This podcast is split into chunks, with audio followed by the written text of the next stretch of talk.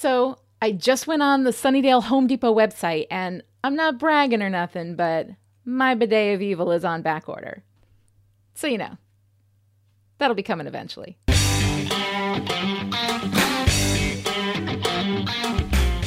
Hi, and welcome to Still Pretty, a Buffy the Vampire Slayer YouTube series and podcast. I'm story expert Lani Diane Rich of Chipperish Media, and we are here today to talk about First Date, the 14th episode of Season 7. First Date aired on February 11, 2003, and was written by Jane Espenson, with Rebecca Rand Kirschner as executive story editor and Drew Z. Greenberg as story editor. This episode was directed by David Grossman. This is Grossman's final directorial episode for Buffy. Grossman has directed 13 episodes of Buffy across the run. His first was season three's Enemies. First Date is kind of a problematic episode. It is great in a lot of ways. It's confusing in a lot of ways that have to do more with overall world building this season, which has not been terribly consistent. But it also has some real problems, and it's all mixed in together. So, as I do this review, it's going to be a real mix. What I love, I love a lot, and what's not great is not great. All right, let's get into the weeds. In First Date, Principal Wood asks Buffy out to dinner, which is nice because he's, well, Principal Wood, but Buffy has some doubts about where he stands in the fight against evil. There he is, on the Hellmouth, all day, every day. That's gotta be like being showered with evil. Only from underneath. Not really a shower. Up a bidet. Like up a bidet of evil. Meanwhile, Xander meets a nice girl at the home improvement store. He lays on the charm and snags a date of his own. Man, you'll need stronger rope than that. Want to have coffee with me later? Back at the house, Andrew is approached by the first in the guise of Jonathan, who tells him he needs to round up and kill all the potentials. When it becomes clear that Andrew is no longer aligned with the first, the first gets mad. So many dead girls. There will be so many. On Buffy's date, Principal Wood takes her to Sunnydale's best French restaurant that requires you to go through vampire ridden alleyways to get to the secret, unmarked front door. And as the vamps ambush them, Buffy finally learns whose side Wood is on. I guess we should talk. On Xander's date, things have also taken a surprising turn. Or maybe not such a surprising turn. This can't just happen. It can't just keep happening that demon women find me attractive. On her date, Buffy learns that Principal Wood is the son of a Slayer, and things are just getting interesting when Spike crashes the party, informing Buffy of Xander's plight. The three of them rush out together and save Xander from his demon date, and Wood makes a discovery of his own. He's a vampire. Later, the first visits Principal Wood in the form of his mother, who has more news for Wood the identity of the vampire who killed her. Spike. Now, what do you say? Thank you. First Date aired on February 11th, very close to Valentine's Day, and we celebrate our annual tradition of obligatory and desperate romantic spectacle by sending both Buffy and Xander out on dates that don't end very well, for different reasons. Let's start with Xander. Xander's Bad Date is played mostly for laughs. Pop music star Ashanti guest stars as Lissa, the very pretty girl Xander just happens to pick up at the home improvement store, inadvertently advising her on the best rope with which she can string him up over Our Lady of the Perpetual Ubervamp seal. He's charming, she's charmed, and it seems sweet and fine until we jump from this I should have taken you on a nicer date than this. Well, I can think of something fun to do. To this Xander shirtless and strung up over the Hellmouth seal, about to be bled dry to release another Ubervamp. At this point, Xander's romantic life has been heavy on demons and former demons. We have Miss French from Teacher's Pet, and Pata from Inca Mummy Girl, Anya, and now Lissa, the cat eyed demon woman from this episode, which of course leads us to some jokes. First, with the emergency code he set up with Willow, and then this creaky exchange with Willow at the end of the episode. Willow, game me up. Come on, let's gay. Now, I'm not even going to go into how being straight or gay really doesn't fix the essential problem of being demon bait, but whatever. We've talked about the gay jokes so much in Buffy that I would like to just make a blanket statement that they're bad, they perpetuate the differentiation of LGBTQ, and I find them literally exhausting. When I start over again at the beginning with Buffy, I will address them again for people starting over with me. But for the rest of season seven, can I just let the blanket statement cover them all? Is that okay? Can I get a bulk discount on condemnations of gay panic? Costco, maybe? While Buffy's date might have gone a bit better than Xander's, it's not by much. First, her date takes her through a dangerous part of town to get to a French restaurant that is just weird. And then we get the reveal that he's a good guy because he killed a few vamps and is the son of a slayer. Then he feeds Buffy brandy soaked peaches, right before Spike walks in and gums up the works. At which point, we've got clear romantic triangle tension, along with a tension of another sort, when we discover that the vampire Wood's been gunning for for years is actually one of Buffy's team. Despite our two official dates not going well in this episode, we do get some really nice moments for Buffy and Spike. I love this bit in the hallway. Buffy, I'm all right. You don't have to. What? Be noble.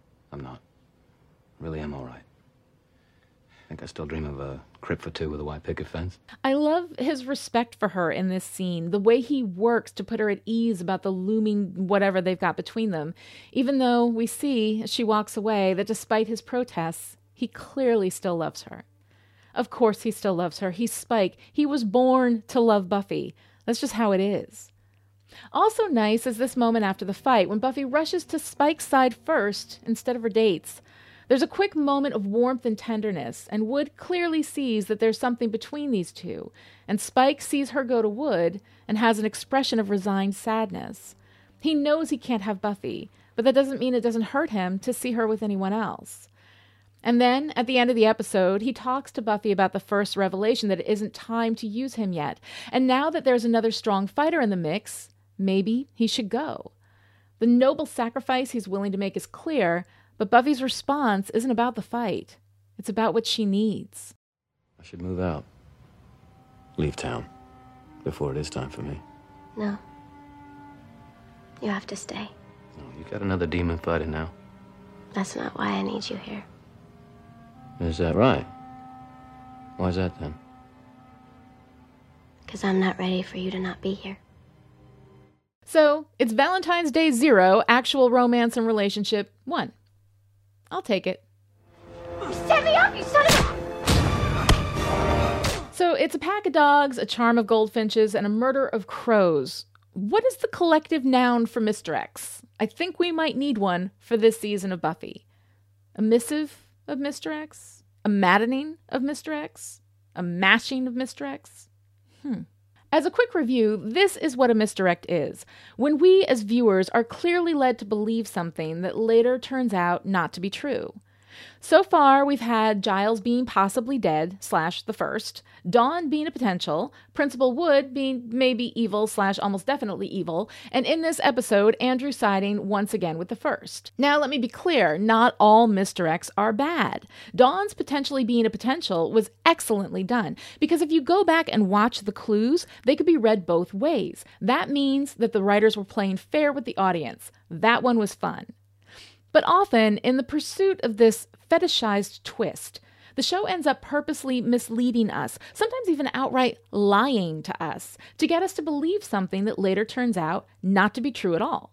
That puts the viewer in a position where they don't feel they can trust the writers. And that's not good. I would also put forth that when there are so many. X that keeping track of what the hell is going on becomes burdensome, it works against the efficacy of the storytelling. Oh, that's it! A burden of misdirects. That's the one. I got it. Someone go put that on TV tropes for me, okay? What we have here in season 7 of Buffy is definitely a burden of misdirects, and one of the worst offenders is Principal Robin Wood's status as an evildoer. All season, he's been a shifty character. Let's go to the supercut. I actually have heard of you, Miss Summers. You graduated from the old high school, am I right? Uh, yeah. How did you... Well, I better get back to work. It's got to start deadening young minds. It's really nice to meet you. You have fun.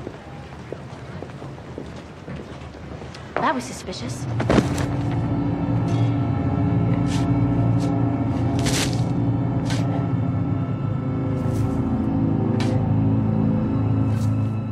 Oh, yeah. Um, apparently somebody left this in the courtyard and I was just returning it. That's some full-service principaling. I try. What kind of movies do you like? Oh, me? Mysteries. I love finding out what's underneath it all at the very end. And all of that is before we even get to this episode, where we see Wood's lovingly displayed secret weapons wall hidden behind his whiteboard, and the sketchy restaurant that he takes Buffy to that requires them to traipse through Vampire Valley in order to find the unmarked front door. This, of course, is when we discover that Wood is the son of a Slayer, the very Slayer, in fact, that Spike killed back in Fool for Love.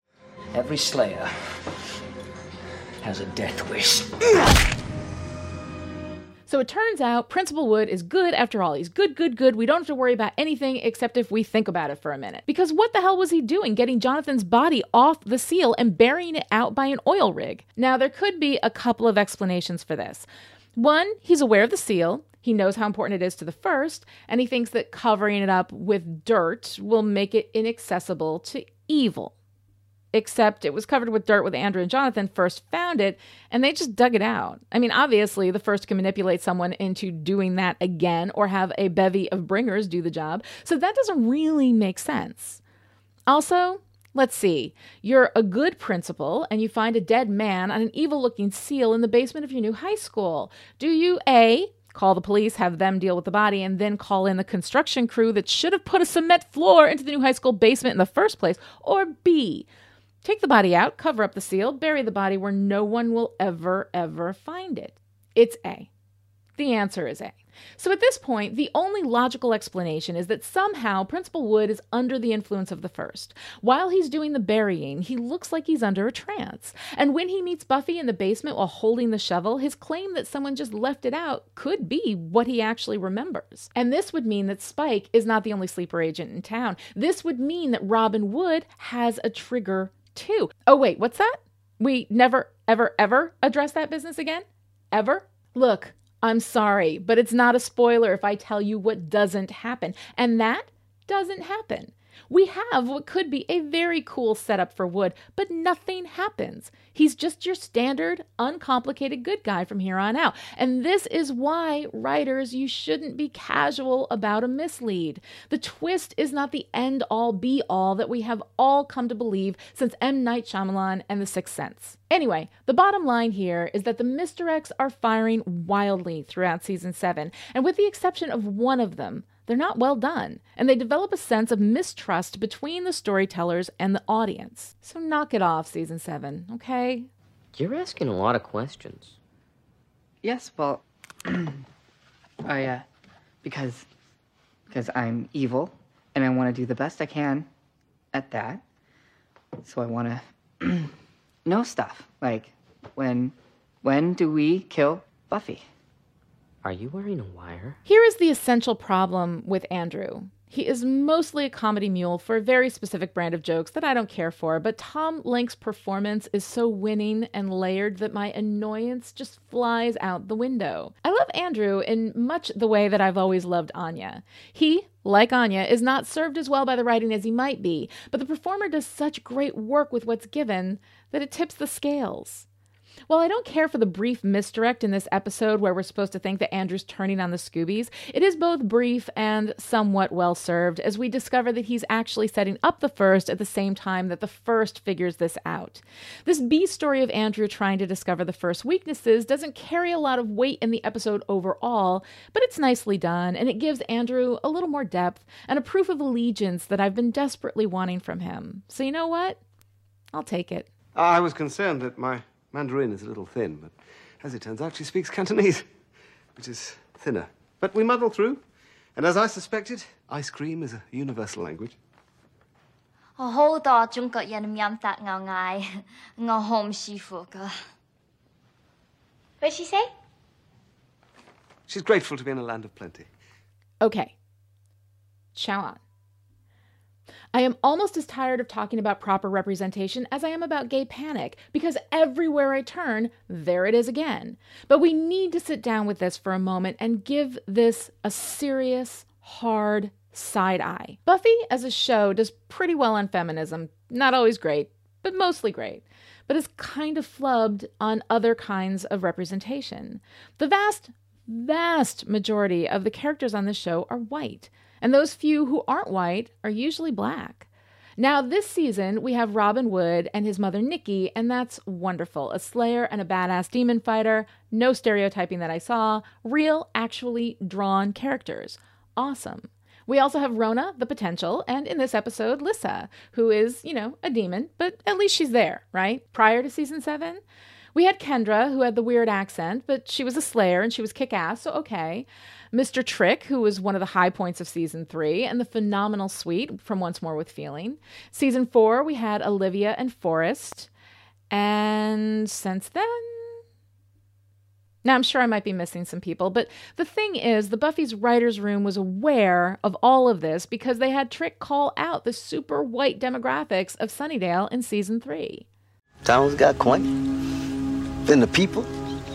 You call me sir, don't you just miss that? I mean, admittedly, it's not a haven for the brothers, you know, strictly the Caucasian persuasion here in the Dale. Having a character call it out doesn't mean that you cease having responsibility to fix the problem. And while there have been a few more black characters and we have some gay representation with Willow, Buffy is not kicking ass in this arena. Even with Willow, we still have a regular procession of gay panic jokes, many of which we make Andrew now carry for us. Now, diversity is a problematic word. It makes it seem like representation is a big favor that white, cisgender, straight, able bodied people hand out to, you know, the others.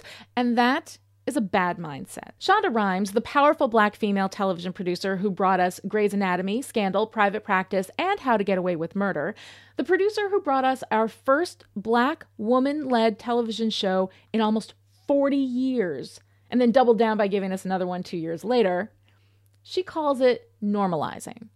She makes television look the way that America looks. She writes stories about a variety of people who are all people not a collection of stereotypes. Normalizing is not a favor anyone does for anyone else. Normalizing is just recognition that there is more than one type of person in the world and everyone should see themselves represented in the entertainment that they consume. Okay, so back to Sunnydale. Back to Chao-Ahn.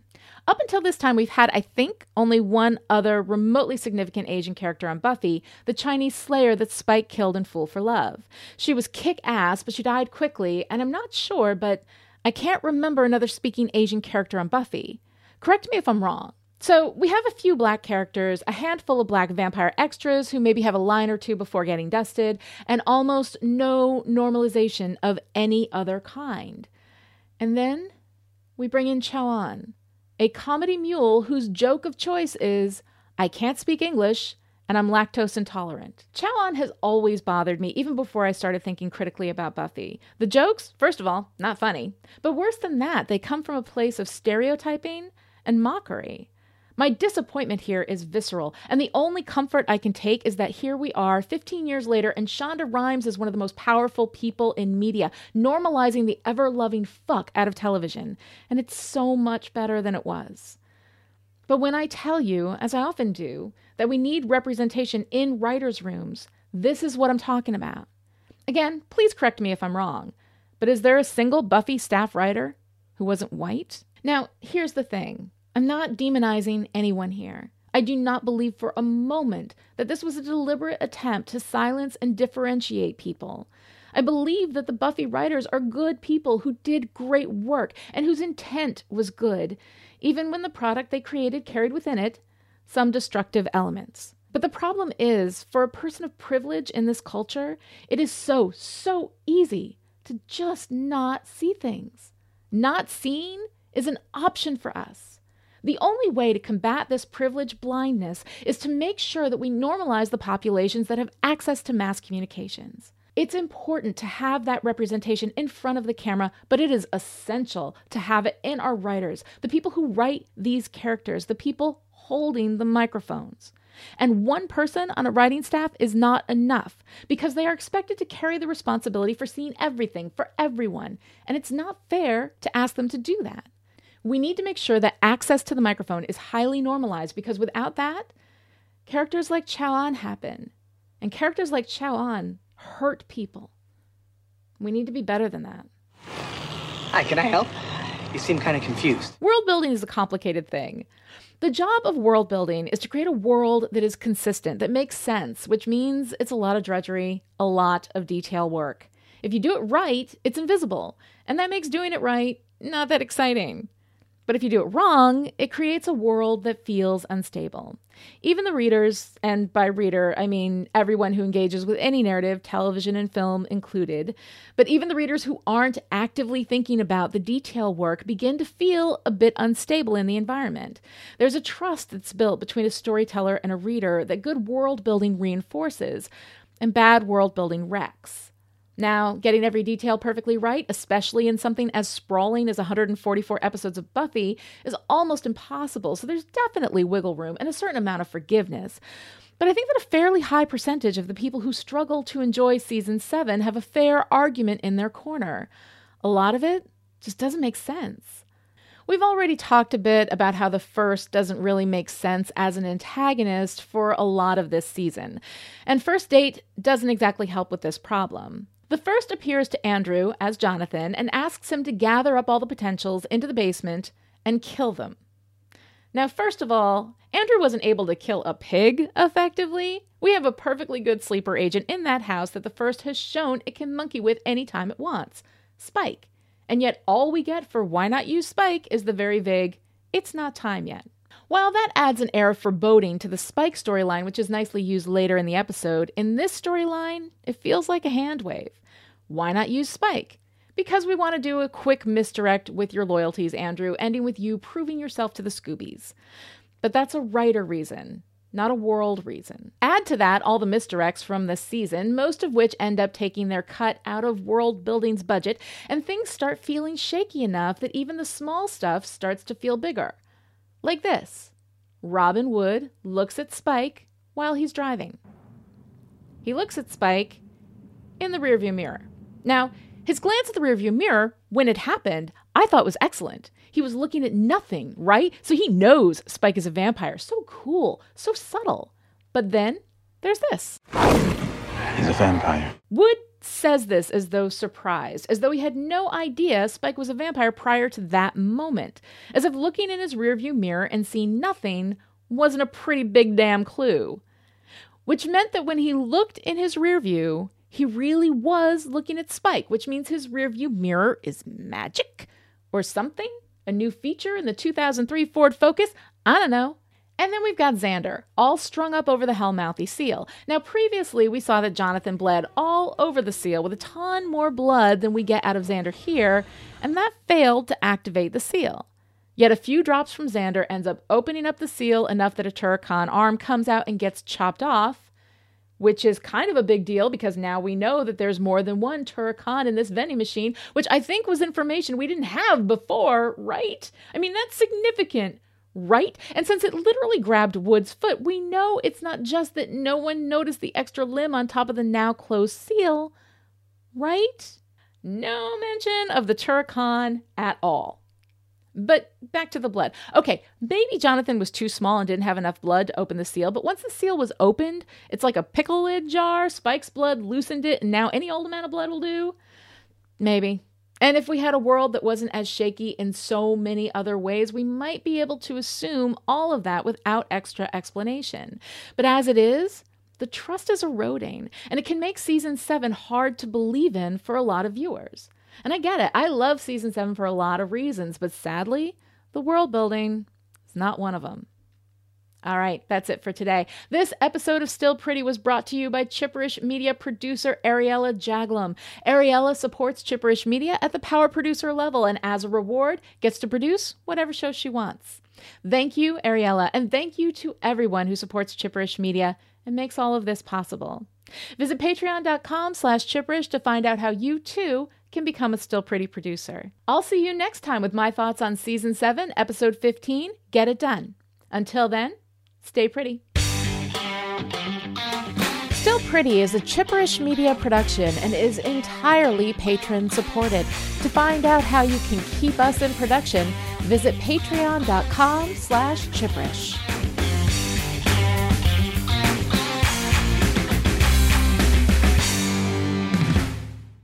Oh, hey, I just got. First date applies also to Andrew because he has a date with the first with the wire. Clever. God, Espenson, you minx.